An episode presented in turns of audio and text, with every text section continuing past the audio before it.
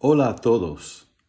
Les doy una calurosa bienvenida a nuestra reflexión diaria sobre la buena nueva.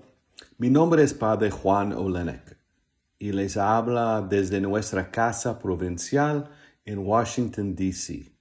Hoy es miércoles, el 21 de junio, y la iglesia celebra la memoria de San Luis Gonzaga, un jesuita que es el patrón de los jóvenes y los seminaristas. Nos toca el Evangelio de San Mateo, capítulo 6, versículos 1 a 6 y 16 a 18. Este texto es el mismo que escuchamos cada miércoles de ceniza. Comienza con una advertencia de Jesús.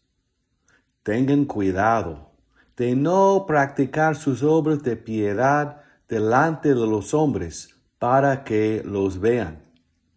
De lo contrario, no tendrán recompensa con su Padre Celestial.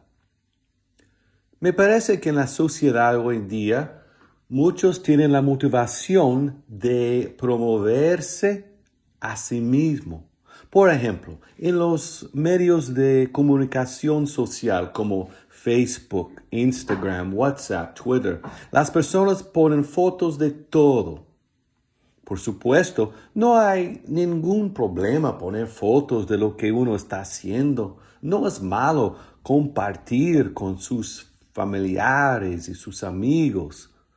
Pero al ver algunos pics, mi pregunta es, ¿Cuál es la motivación detrás del mensaje? ¿Es para informar o para presumir de algo? Creo que las fotos de sus ricos platos de comida, de sus vacaciones en el Caribe y de su nueva ropa tienen un mensaje. Y el mensaje es, mírame, mi vida es mucho mejor que la tuya. Hay una falta de humildad.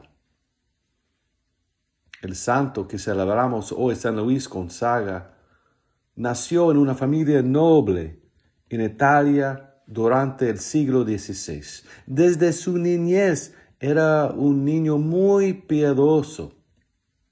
Nació en esta familia noble y debido al estatus de su familia, sus papás querían que él entrara a la corte para servir al rey.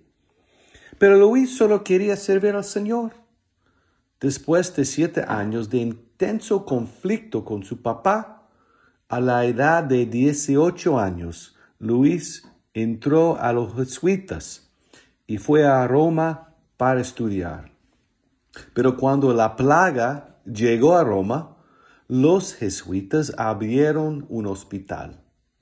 San Luis servía a los pacientes no pensando en sí mismo, sino en los enfermos que estaban sufriendo y también pensando en su Señor.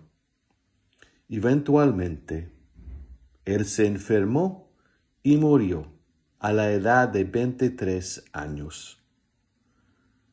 Ojalá que nosotros también podamos servir al prójimo con un espíritu de humildad, no para recibir un reconocimiento, un premio terrenal, sino una recompensa eterna. Que así sea.